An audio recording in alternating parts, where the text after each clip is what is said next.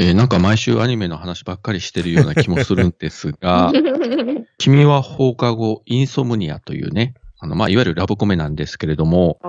ちょっと珍しいのが、石川県の、まあ、実在の高校を舞台にした、まあ、高校1年生男女の物語で、えー、主人公が中身というのと、まあ、ヒロインのマーガリという女の子2人がいるんですが、この2人がそれぞれ理由があって不眠症になってるんですね。でこれ不眠症のことをそのインソムニアって言うんですけれども、まあ、そのうちに部活を復活させて、この主人公が部長、で、ヒロインのマガリが副部長という、まあ、ただ部員が2人しかいないんだけれども、うん、2人で天文部を復活させて、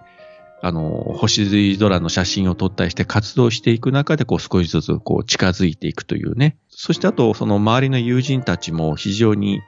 あの、キャラが立ってて、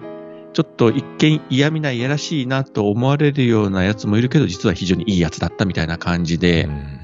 基本もういいやつばっかりなんで、あの、読んでて、えー、漫画読んでて、あるいはアニメ見ててもストレスがたまらないと。はい、それでは。また来週です。また来週。また来週。